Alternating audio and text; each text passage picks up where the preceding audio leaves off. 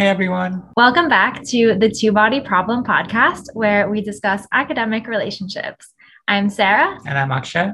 And today we're going to be chatting with two of our friends, Rachel and Jerry. So let's get started. Hi. Hello. So good to see you guys. Wow, it is you. Wonderful to see both of you. My oh my, it's been a while. it has been. Thank you so much for being here. Happy to be here. I've enjoyed the first couple episodes of the podcast, so I'm uh, honored to be to be a subject. Oh, I'm glad. So maybe we can start by having both of you introduce yourselves um, so that everyone knows who you are and what you do. Sure. Uh, I am Rachel Kirchen. Um, who I am, what I do. Let's see. Uh, I grew up in Rochester, New York. Um, I have an undergraduate degree in physics and a PhD in material science from MIT, which is how I know Sarah. Uh, we were co- cohort mates, classmates, whatever you say. Uh, we studied for quals together and hung out plenty and all that good stuff. And I am currently a postdoctoral fellow at Carnegie Mellon University. And I'm Jerry Wong. I am currently an assistant professor in civil and environmental engineering at Carnegie Mellon University. I grew up in Chicago, uh, very much like Rachel. I did my undergrad in physics. In fact, that's how we met. Uh, and uh, I got to spend a really wonderful portion of life uh, living in the same grad dorm as Sarah. It, it was a very brief but mm-hmm. really wonderful part of life, and also got to spend a lot of time with Akshay in that very same grad dorm. So a lot of wonderful memories there. Yeah, and I'm really excited to have both of you on this podcast because I think everyone we've talked to so far has actually left academia. Um, and so I think you both will be the first ones uh, representing those of us who continue to stay on in academia after grad school. So we're really uh, interested to hear your perspectives. So how? So Jerry, you alluded to the fact that you met in undergrad. Do you want to elaborate a little bit on that? Yeah, sure. So the Rachel and I were both physics majors. We the very first class that we took together was intro mechanics in the physics sequence. Uh, I am certainly not a back row of the classroom kind of individual, but I'm certainly not a first row of the classroom kind of individual. That is the kind of individual that Rachel is. So my first recollection of Rachel was one of those people who sat in the front row and answered every freaking question. And I was more of like a fifth or sixth row kind of individual in a classroom with like maybe 20 rows. So I was no K student. Rachel was an incredible student. What he's not saying is that he actually found me pretty irritating at first for that because of that uh, that characteristic. And it so, was a bit later that we became friends. Jerry, I have a question. Um, was Rachel also knitting while simultaneously answering every single question correctly in the front row? Yeah, so that that really accentuated the uh, annoying is certainly a, an uncharitable way to characterize the sensation of being annoyed, but it's perhaps not an unfair word either for the for the early going. In that same semester that we were taking intro mechanics, we were also both taking uh, multivariable calculus, and I certainly did find it annoying, if not you know a little bit enviable, that there's this individual who is capable of reasoning with great facility about Stokes' theorem and divergence theorem and reasoning in high dimensional spaces while literally knitting for the entirety of class. It, it, it did strike me as, as quite unusual and maybe this, even annoying. This also impressed me about Rachel. I would I would not say that I was annoyed. Um, definitely not. I was like, wow, how like this is this is a level of knitting that I aspire to because when I knit I have to look at my needles. And I've tried I've really tried like okay if I'm watching TV or something like it's just too hard. I get messed up. And the thing is I'm just like a fundamentally fidgety person. Like I'm sitting here like twiddling this stick of lip balm right now. And it's like honestly if I if I had teachers in high school who didn't let me knit in class and I actually had a harder time focusing in those classes and I think they ended up regret- regretting that decision because I would sit there and like drum my fingers or tear up small pieces of paper and I wouldn't even realize I was doing it. I just like have all this like fidgety energy and and knitting is a way that I can channel it into something something actual that actually creates things that sometimes people want. um so what what year of undergrad did you meet? When were you? Yeah, so this these classes that we were taking together was was first semester of freshman year, and I would say we were certainly like aware of each other's existence because um, it's you know I mean a lot of people take those classes, but you sort of are generally aware of all the other folks in them. I would say it was more sophomore year that we started to become really good friends when we started to be in some of the smaller classes together. In particular, uh, one math class that so many people it was this uh, math methods for engineering i forget the title the actual title of the class but something along those lines you know learning mathematica and, and that sort of stuff um, that uh, it ended up being a class of four people so everyone else dropped um, and so wow. that was a class where we really got to know each other a lot better and, and became really close friends um, through that although we didn't start dating until a couple of years later. I see i see. Yeah i say a comment on the smallness of that class a a pet peeve of mine about engineering nowadays is that math methods in engineering has almost fallen out of vogue as a thing that people ought to be learning. And I think it really ought to be a part of the undergraduate and graduate uh, engineering curriculum. But in the context of having made a, a, great friend for life, I'm glad that there were not a ton of people taking math methods and engineering that particular semester. so your um, kind of like parallel career journeys i guess you had two points in which you were trying to find your next position in the same place as the other person right? Like from undergrad to grad school and then whatever you know is beyond grad school right? Yeah so uh, we actually and this is terrible advice do not do this uh, but we actually started dating our senior year of undergrad after submitting graduate school applications and before having heard back about any of the decisions.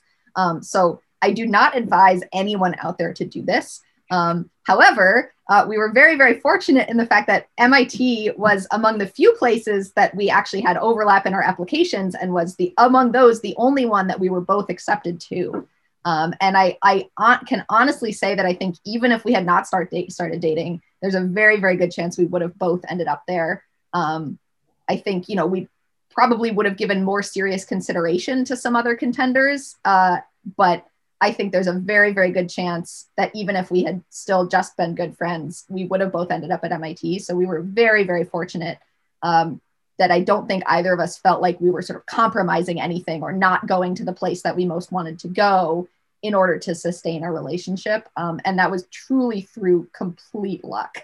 I'll say I was very fortunate. Rachel got into MIT material science, you know, quite early on in that um, in that senior spring, and uh, I remember just waiting around hoping, like, oh my goodness, well, I I, I hope something comes through, and I, I certainly felt lucky as a duck to get uh, some positive news from MIT mechanical engineering, but um, the story that spring was Rachel getting in everywhere and and from a very early point in the season, that which was not literally true.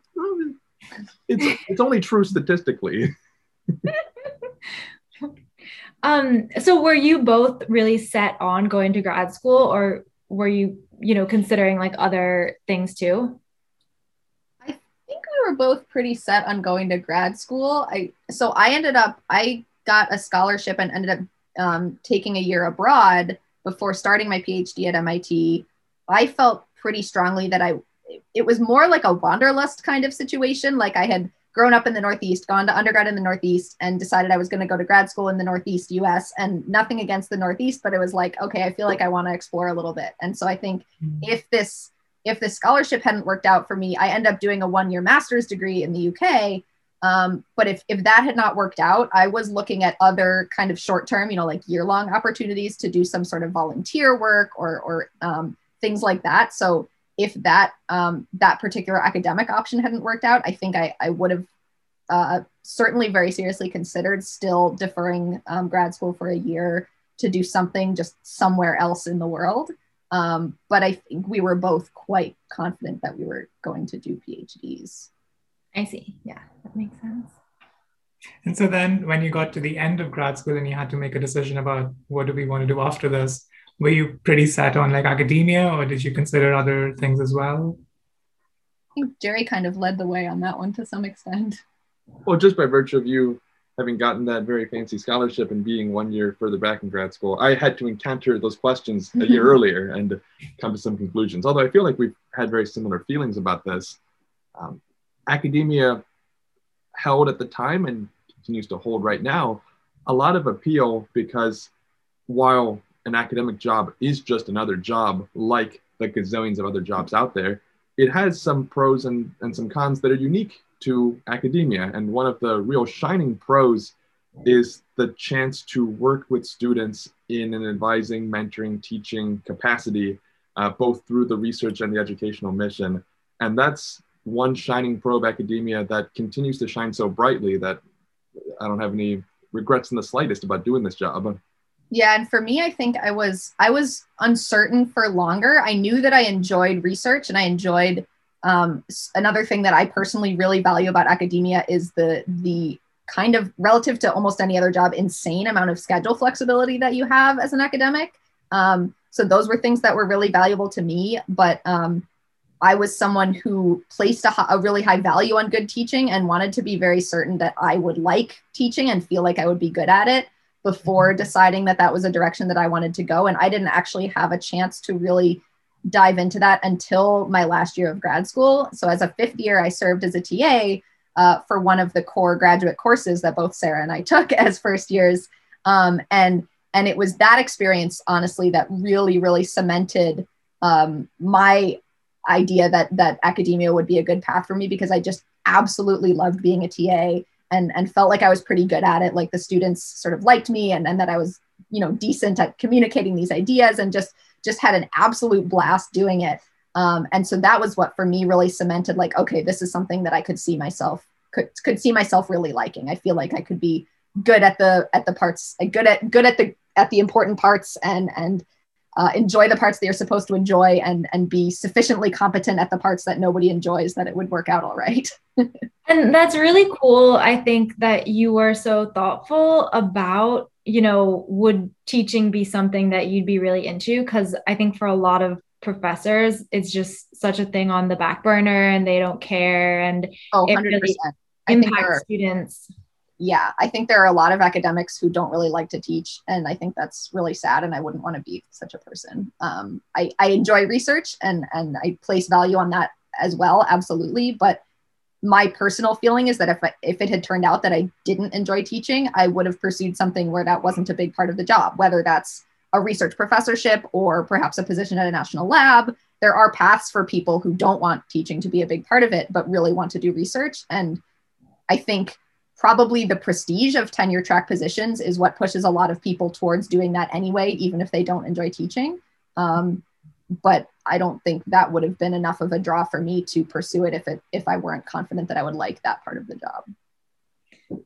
Yeah, that makes sense, and it's um, it's cool that that was something that you thought about and i wish that more people also thought about that aspect. Um yeah i think for me it was almost the opposite. Like i liked teaching so much that i would not want it to be just part of what i do. Like i want it to be almost the majority of what i do. And I, it felt like you know i i maybe would like teaching at the college level, like being a professor, but having to do research would definitely not be worth it. Did you ever think about like either a teaching professorship at a university or like looking for a position at like a liberal arts college or something like that? So, um, yeah, fun fact when the pandemic started and um, we realized that like we weren't going to be able to take the positions in Singapore that we thought we'd be able to take, I applied for like 15 adjunct positions and heard back from literally no one. I think it was just a bad, I mean, the start of a pandemic is probably just a bad time to apply. Actually, that's not true. Like maybe like three weeks mm-hmm. ago or two weeks ago, I heard back from like one place that were like, we need someone to teach a chemistry lab. And I'm like, okay, I have a job now. Um, but yeah, I mean, it, I think because I like working with younger students, mm-hmm. it wouldn't be like my first choice to teach at the college level. But yeah, definitely something that would be fun to do at some point in my yeah, life. Well, that makes total sense. And I think I find that the more I get, the more I teach, the younger the children that I want to teach are. Like that's so interesting. Mm. When I was at the start of grad school, I could totally see myself teaching a graduate class. And then towards the end of grad school, I was like, oh, I, I would want to teach like a first year undergraduate class. And now I'm working with a lot of high school students, and I'm like, oh, actually, this is an interesting age group to work with. That's really interesting. Um, so, in terms of this process of basically going to grad school and then um, doing a postdoc and then becoming a professor. Do you want to talk maybe a little bit about that pathway? Because I'm not sure that everyone who might be listening to this knows like the academic career trajectory. Yeah, totally. So, um, you know, the first step is to get your PhD. Um, and and then typically what happens well, after that actually although that sounds very straightforward that's not necessarily the first step oh in, sure i mean well how far back do you want to go well, yeah, you, you, get your. The vast majority of academics have PhDs. I don't think that's you get your kindergarten certificate of completion, and then you work your way.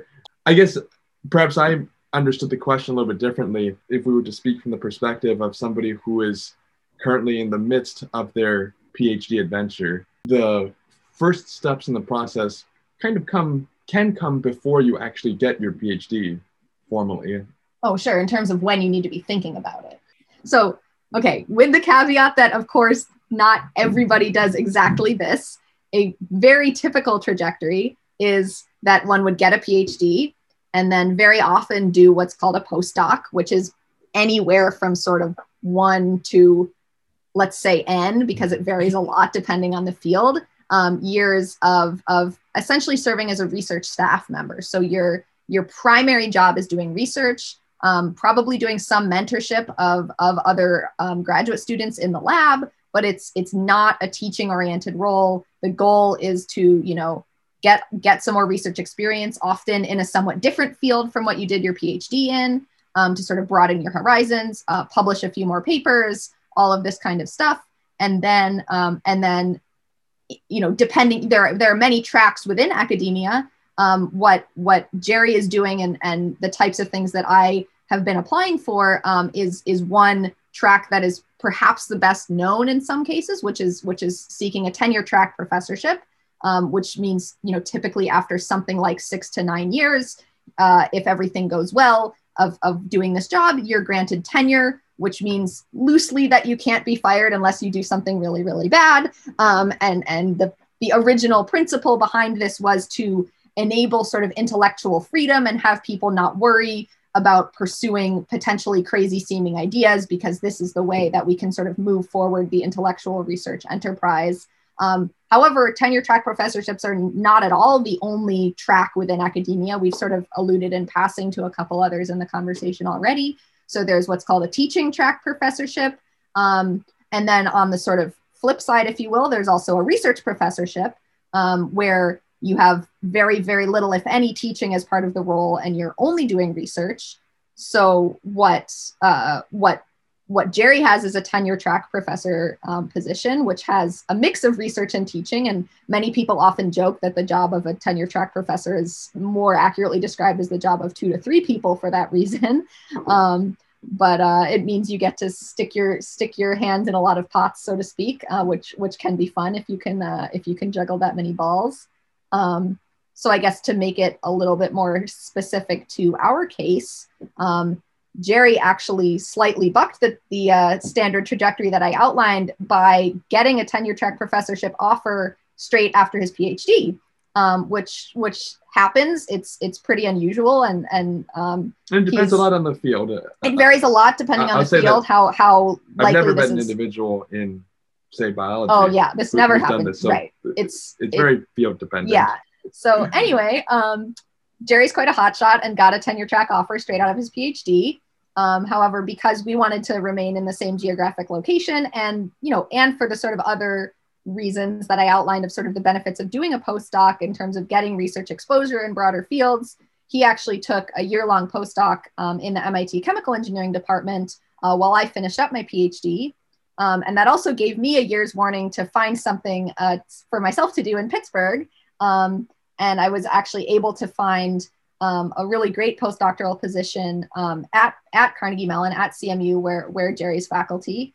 Um, and and so I was I was very very happy that I was able to find that and that and that worked out. Um, and I've I've had some really great experiences. Um, you know, doing a very different kind of research and and mentoring some great students um, doing that. And and maybe I'll let Jerry talk about his experience now because I've been talking for a while.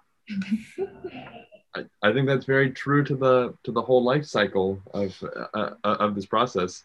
Um, I'm not really sure what detail I can add to that. That was very comprehensive. Okay. So, when you were um, kind of deciding your next steps after grad school, I know a lot of academic couples end up being on like the other side of the country from each other, or even the other side of the world. Were were you pretty set on being in the same place, or um, if it so happened about like getting different offers, would you have considered like living in two different places?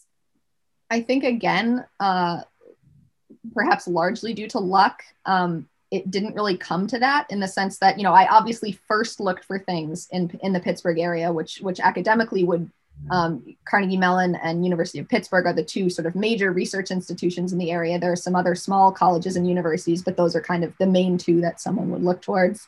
Mm-hmm. And uh, and so I, I started kind of you know emailing faculty and and things, trying to figure out you know who was looking to take on a postdoc and and um, ended up finding a group that I felt was a really really good fit for for you know my interests and experience. Um, so it's hard to say what would have happened if if I hadn't found that position. Um, and you know what you know that I'm sure there would have been some some tricky conversations about you know how far apart are we willing to live from each other. Um, you know, for are we are we open to to being long distance for sort of an indefinite period of time? You know, when I was in England it was long distance, but it had a very, very clear expiration date, which I think made it a lot easier than a lot of other couples, academic couples who have to do long distance relationships because it was like, okay, you know, well, this kind of sucks. We're in different time zones, we're far away, we don't get to see each other that much. But it has a very clear end date because then we're both going to be at MIT at the end of it. Um, and so, compared to a lot of other long distance experiences, we had it quite easy. And I think it would be a lot harder if it's like, well, we don't really know when we're going to be able to live in the same place. Um, but we're deciding to prioritize our careers right now. I feel very fortunate that we didn't end up having to have that conversation. I remember uh, maybe about a year and a half ago, we were we had this Google map pulled out, and we were trying to like pin down places where I had I was going to apply for postdoc positions, and where Sarah mm. was going to apply for different things. Also, I think I, st- I think we still have that map, although it never really came to anything. yeah, I think the pandemic um, kind of yeah changed a lot of our career plans. Oh, absolutely. So it's, it's it's it's interesting though because I feel like there was a version of what we were going to do after PhD after our PhDs, which are, which would have had us living in Rhode Island, and then there was a version of it which would have had us living in Singapore. that was the current version where we are here in Boston. Right, right the two culinary capitals of the world. um, so Jerry, I'm wondering what's a stereotype about being a professor that you found out was not true once you became a professor? Because I definitely have a lot of things in my head that I'm like, oh, well, this is what it would be like to be a professor, or this is, I don't know, how professors do things. So, what do you think? Wow. What a neat question. If you don't mind me turning the question into a question, could you share one or two stereotypes that come to mind right away? Uh, I've got some inkling of an answer to this question, but I would love to hear what are the first two things that come to your mind when you think of professor stereotypes? Yeah, absolutely. So, first, I definitely think of this like, um, okay, and I think this comes from being at an age where not many of my friends are professors like i actually i think you're the first person i know personally to become a professor and so i think of professors as people who are inaccessible and um, i can't imagine them being social because I don't interact with professors in a social way. And I know they are. It's just, it feels outside of my um, like people who I would socialize with. It's like, okay, it's like this. When you're scrolling through Facebook and you get a Facebook recommendation and it's a professor, you're like, oh my God, a professor has Facebook. you know what I mean? Like that. Yeah. So that's a that's a neat observation. And I'll say that um you know, speaking personally, I, I still feel surprised when I get those Facebook recommendations too. Uh, uh it, it is it, it can be totally jarring, but no, you know, we have uh, faculty lunches and meetings and all the same things that that you would have, you know, serving on in various positions as a graduate student. And there are those individuals who will tuck away a couple leftover sandwiches on a plate and you kind of know what the trajectory of those is going to is going to be. So a lot of that is is very similar to being a grad student. Although i will say i once observed jerry and another faculty member take a bunch of leftover sandwiches from a seminar and bring it to a grad student office and just give the grad students free Aww. sandwiches which was really sweet. Yeah that's a that's a fun capable i mean we were doing that back in grad school too. Uh, but that's a fun possibility nowadays I'll say, well, not literally nowadays, but not literally nowadays. I'll say one stereotype that I don't think I really understood when I was a grad student, and I have a better understanding for now, and that I would urge everybody who's listening to this podcast who's ever had this thought cross their mind to just know the the down dirty truth. If you don't get an answer to an email message, it has not the slightest bit to do with you and everything to do with how email is just fundamentally a corrupt and broken medium that is not really a it's not a real linkage mechanism between real people that's designed for the 21st century. I made a sort of commitment which i have not it's not going to become an ad for slack. I made a commitment to myself which i have not been able to to keep to over the last couple years that you know for all the times i had reached out to people as a grad student hoping for for data or a conversation or some, some, some advice and not gotten a response back and i just felt totally horrible about it i made this commitment that i would never you know miss an email as uh, with my new set of responsibilities and from time to time, I do miss an email or respond to something much, much later than I wish I had. So I would hope that everybody who's listening understands that if you don't get a message, the earnest to goodness truth is just sending a follow up message and then three more after that can be a super helpful thing. It doesn't have the slightest bit to do with who anybody you're trying to reach out to thinks of you or your work or your personality or, or anything like that. So that's, that's a stereotype that I would like to dispel. That's really helpful. So you would encourage people to not be afraid to send a follow up. Like, don't feel like you're bothering the person if it's been a reasonable amount of time. Yeah, yeah, absolutely. Email is just such a bad medium for communication. And we all kind of feel it. A lot of faculty life, it, there's a lot of email management. It's sort of the fourth prong of work alongside research, teaching, and service. It's email. And it's really not something to feel bashful about sending a follow up email or three.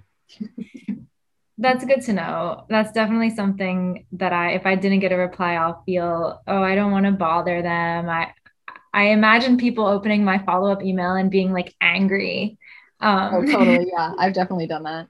Imagine that. I mean, not done that. I totally felt angry. I felt angry. No. So, um, so now that you're both in roles which involve a bit of mentorship, I'm wondering what that experience has been like. Um, what has it been like, like mentoring graduate students and undergraduates and teaching? I'll say that a lot of mentorship. Okay, mentorship fundamentally, fundamentally, even for all the attendant, transient frustrations that it comes, it can come with.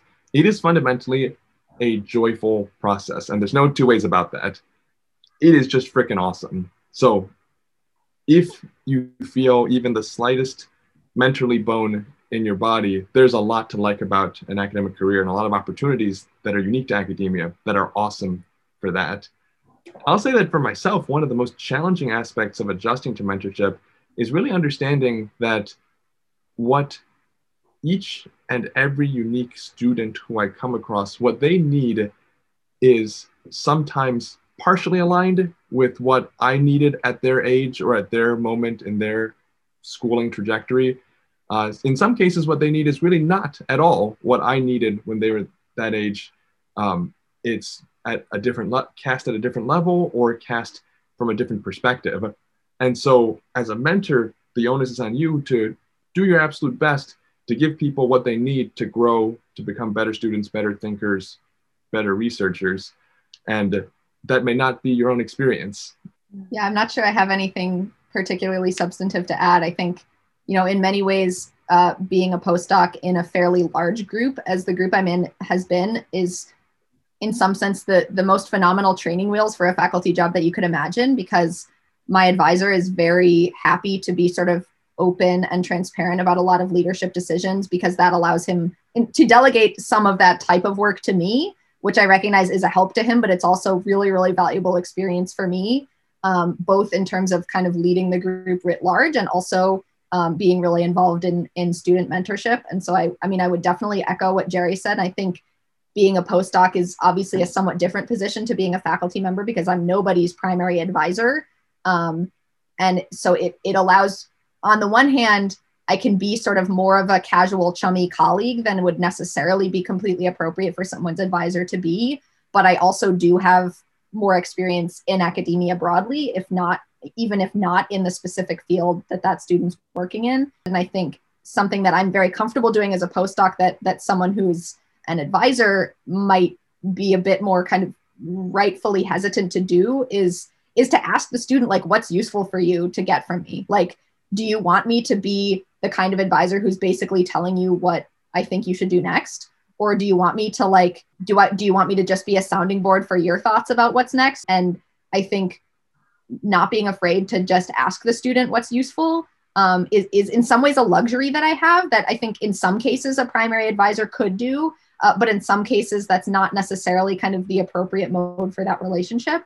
Um, so that's something that I've certainly been sort of basking in in a certain sense. Um, this ability that i can be i am still their colleague right? You know when we sat on campus we sat i sat in offices with graduate students um, and we would eat lunch together and and you know play bar trivia together or whatever um, and i'm not like their boss in the way that their advisor is yeah that makes sense jerry do you find that you have to like try to create a certain distance between yourself and your students? Do you feel like that's something you have to work to create now that you have this title of professor?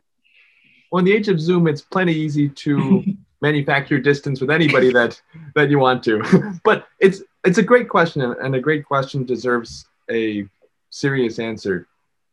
I'll say that on the one hand, I probably do have a little bit more uh, distance from some practices that I engaged in very enthusiastically as a grad student. I don't remember the last time I brought a, a whole pizza or three back to back to my office after a seminar. So in some ways, you kind of get distanced from from some practices, but in terms of you know working with students and setting those professional boundaries, I feel like between different students, what they feel comfortable doing and what they really need to succeed and to thrive, it can differ a lot from student to student. Some, I really feel that a certain level of, you know, more detailed, how's your day going? How's your weekend been? A lot of that conversation is very helpful for them. And some are, are very much, you know, right down to business. And I, I respect that too. So it's something that I definitely think um, can be tailor fit to each student's personality. Yeah. Um, we're also interested in hearing a little bit about your work life balance. So, one thing actually, in talking to people on this podcast, I think I've at least realized we spend a lot of time talking about work in like not work hours. Like, right? Would you agree? Yeah. Like, talking about work topics. Um, do you guys often spend a lot of time like after work hours talking about work related stuff or how how do you create that balance if one exists so in the iconic nbc sitcom parks and recreation the characters tom haverford and donna meagle have a uh, a practice a tradition that they call treat yourself and i'll say that for Rachel and myself, we do spend a ton of time talking about work or work related subjects, but we also have kind of a principle of treat yourself. Like we will very indulgently on occasion talk late, late, late into the evening about some esoteric matter of statistical physics or quantum mechanics. In general, it'll be a subject on which Rachel has thought a lot more deeply and seriously than I have. And oh, so I get on. to I get to probe the contours of, of Rachel's thinking so yeah, it is definitely true. You know, if you accounted for all the hours that we spend talking about work-related subjects, on some days it probably runs up in excess of 16 hours very easily or very quickly on, on some rare days. But it doesn't feel like work because when you're in treat yourself mode, it really is. It's just fun, and it, three hours could fly by. You know, it's a it's a Saturday evening. Three hours could fly by. It doesn't feel like work. That part. So just to clarify, so when you're saying about treating yourself, that that means talking about scientific concepts that are not work related. So is it that science is talked about always? Sometimes it's work related science, sometimes it's not, or how? Not, yeah, not not literally always. I think you know a big part of what you know we were we were very good friends for at least two years before we ever started dating, and I think what brought us together first as friends and and I think has has certainly deepened every aspect of our relationship is a certain kind of intellectual joy and just like delight in like sort of thinking about and playing with and and navigating some of these concepts and ideas and so it's just something that we both find really fun and i think so i will say I, no i would not say that we talk about science all the time although a lot of our conversations are are uh, perhaps inflected that way in in some way or another um, it's but definitely I think not, the, it's definitely not always science. Like last night, we spent like an hour talking about machine learning. Yeah. Ouch. um, no, I mean we. So so I think that the treat yourself mode, so to speak, is is this is the part that's you know maybe not as directly pertinent to the research work that we are doing at that moment. Very often, it does take the form in in a largely informal way of one of us teaching the other something. So I think you know we we've spent so long talking and talking and learning together that we both have a, a really good sense of the kinds of things that each one is sort of good at and and maybe struggles a bit more with. I think one one example of this is you know Jerry has taken a lot more formal math courses than I have. So if I'm, you know, reading some paper, maybe maybe it starts with I'm reading a paper and I don't understand some piece of notation. I might, you know, go, especially nowadays when we're we're only ever working 20 feet apart from each other. I might just walk down the hall into the other room and say, hey, you know, can, you make heads or tails of, of this sequence of equations? I just don't quite know what what this means or what this terminology is. Um, and on the flip side, I think something that that I have a strength in um, is is perhaps a, a a more intuitive approach. I think my my physical intuition for the t- within the types of systems that I spend a lot of time thinking about um, is is relatively strong, and so I think we complement each other really well in that sense because I might be able to express some idea, and then maybe Jerry's the one who can actually sort of like write down the equation that that corresponds to, or something like that. And so I think a lot of times we're we're teaching each other things. You know, I think a lot about I think a lot about electrons, broadly speaking. And just what was it, two nights ago or something, we had a really long conversation. Um, actually, quite a bit later than I intended to stay up because I had to get up early the next day, but but it was fun.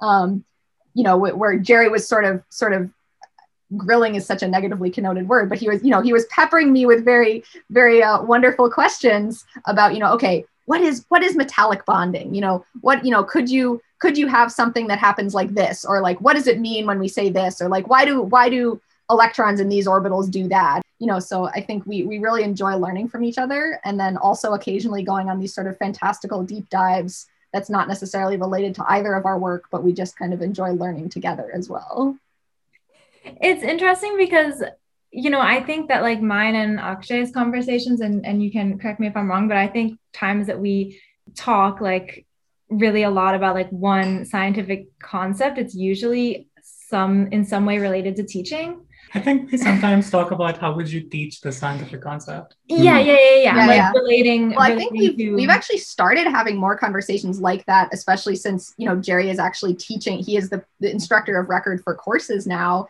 and and I've had the chance to give a couple of guest lectures, one in his course, a couple in my advisor's courses, um, and and so I think you know obviously we we had some teaching experience from being teaching assistants in graduate school but i think now that now that it's something that's certainly for jerry happening more regularly and and fortunately for me still happening sometimes um, you know I, I remember one specific thing where I, I gave a guest lecture in jerry's course last semester Um, so he gave a he gave, was giving a course that was primarily focused on molecular dynamics, um, and and the type of simulation that I do a lot of work in is called density functional theory. And and um, density functional theory has a really important kind of informing role to molecular dynamics. It provides certain parameters that are really important. And so, you know, I gave this talk about the basics of density functional theory and, and attempted to essentially explain the basics of quantum mechanics in probably 20 minutes. Um, and and which was which was I think by and large went all right, but we spent probably almost as long as the guest lecture went later debriefing about you know how could how could I have I'd have built up to this idea better or did I really need to introduce that particular notation to get across this basic idea or we spent probably at least as long as probably longer than I spent explaining this idea, deconstructing how I might have been able to explain it better. Um, so I think we do have some of those conversations as well, because while we both really love the research and the scientific ideas, you know, as, as we touched on earlier, teaching is something that's that's super important to both of us too. And I'll say it doesn't surprise me in the slightest, Akshay and Sarah, that you guys spend uh, a lot of conversation time talking about those things. Oh, and for sure. my oh my, would I love to be a fly on the wall for some of those conversations, knowing how both of you think about. Well, I think especially like something that neither of us has a lot of experience with, although we both have a little bit, is is teaching it to younger people. So I think it would be especially interesting to hear your guys' perspective on some, on, you know, how do you communicate some of these things to younger people? Because I think, you know, in my in my teaching experience I am often able to presume familiarity with calculus, right? And, you know, obviously, the, the younger you go, the less likely that is. Well, my new job is essentially how do you teach quantum mechanics to middle school and high school students so i yeah that's something i've been thinking about a lot lately and it's yeah really really interesting wow i think the last question that we had was about is there something kind of shifting gears is there something not science related that you guys like talk about and like have very different opinions on? Yeah, so uh, I, it, it's an interesting question, and I would say it. There are very few things that we that we sort of fundamentally disagree about. I think in general, a lot about our sort of philosophy and outlook is is very very aligned. I will say one thing in which we have very very different perhaps perspectives or approaches is um, in our approach to physical fitness. For me, uh, the thing that that sort of that I enjoy the most, that I find the most rewarding, is basically endurance sports, primarily kind of individual things. You know, I've done some long distance triathlons, um, you know, cycling, swimming, running, all of this stuff. I, I did some rowing the year that I was in England. Um, and whereas whereas Jerry, uh, he finds much more sort of joy and fun through team sports. Um, Fitness that- is a means to the noblest of all ends, which is glory in ball-based sports. um, and and for whatever reason, I, I would point to perhaps a few negative experiences as a child in team sports settings. Uh, that's not something that brings me a lot of joy. Um, although I can certainly, you know, get up for a for a pickup softball game now and again. That's I I find much more sort of joy and satisfaction in kind of endurance sports and, and training for that kind of thing. So I think that's something that uh, that we certainly have very different approaches on, even if our underlying values, namely that that something of this nature is important, are, are still aligned. Yeah. That's a that's a nice answer. I would what came to mind. Were you going to say cooking? there, there's we also have very different approaches to cooking. We both like to cook, but oh, we both love cooking, and uh, one of us thinks I won't say which one is which, but one of us thinks that cooking is supposed to be embracing the joy of spontaneity and creativity and originality. And the other individual thinks that cooking is the same, but within the joyless confines of recipes. Mm. I think I can guess um, from your tone which individual is you. Um, so, yeah, it's about whether you embrace joy in the context of joy or joy within the confines of joylessness. Mm. Ultimately, it is all about embracing joy, but we have different approaches to achieve that end. Jerry just feels like the recipe is bossing him around somehow. Mm. It, it, it is. I was going to say, um, we similarly have different approaches to exercise. You know, I exercise and he doesn't. Just kidding. Just kidding. I'm kidding because I know you exercise sometimes. sometimes. He'll literally stay in, in the apartment for like days on end without going outside unless Rachel will, will criticize me for the exact same fault. Uh, Actually, I completely understand. And, I, I just like I don't have a problem staying staying in the apartment for a month and like not emerging outside. It's completely fine. that's absurd I me. would go crazy. Um, so I, I think our very last question we had is do you have any particular call to action that you would like to make people aware of? Uh, yeah. So, amongst many such calls to action, here's one that I'll put out there, and this is a matter that Rachel and I talk about with, with quite a bit of frequency.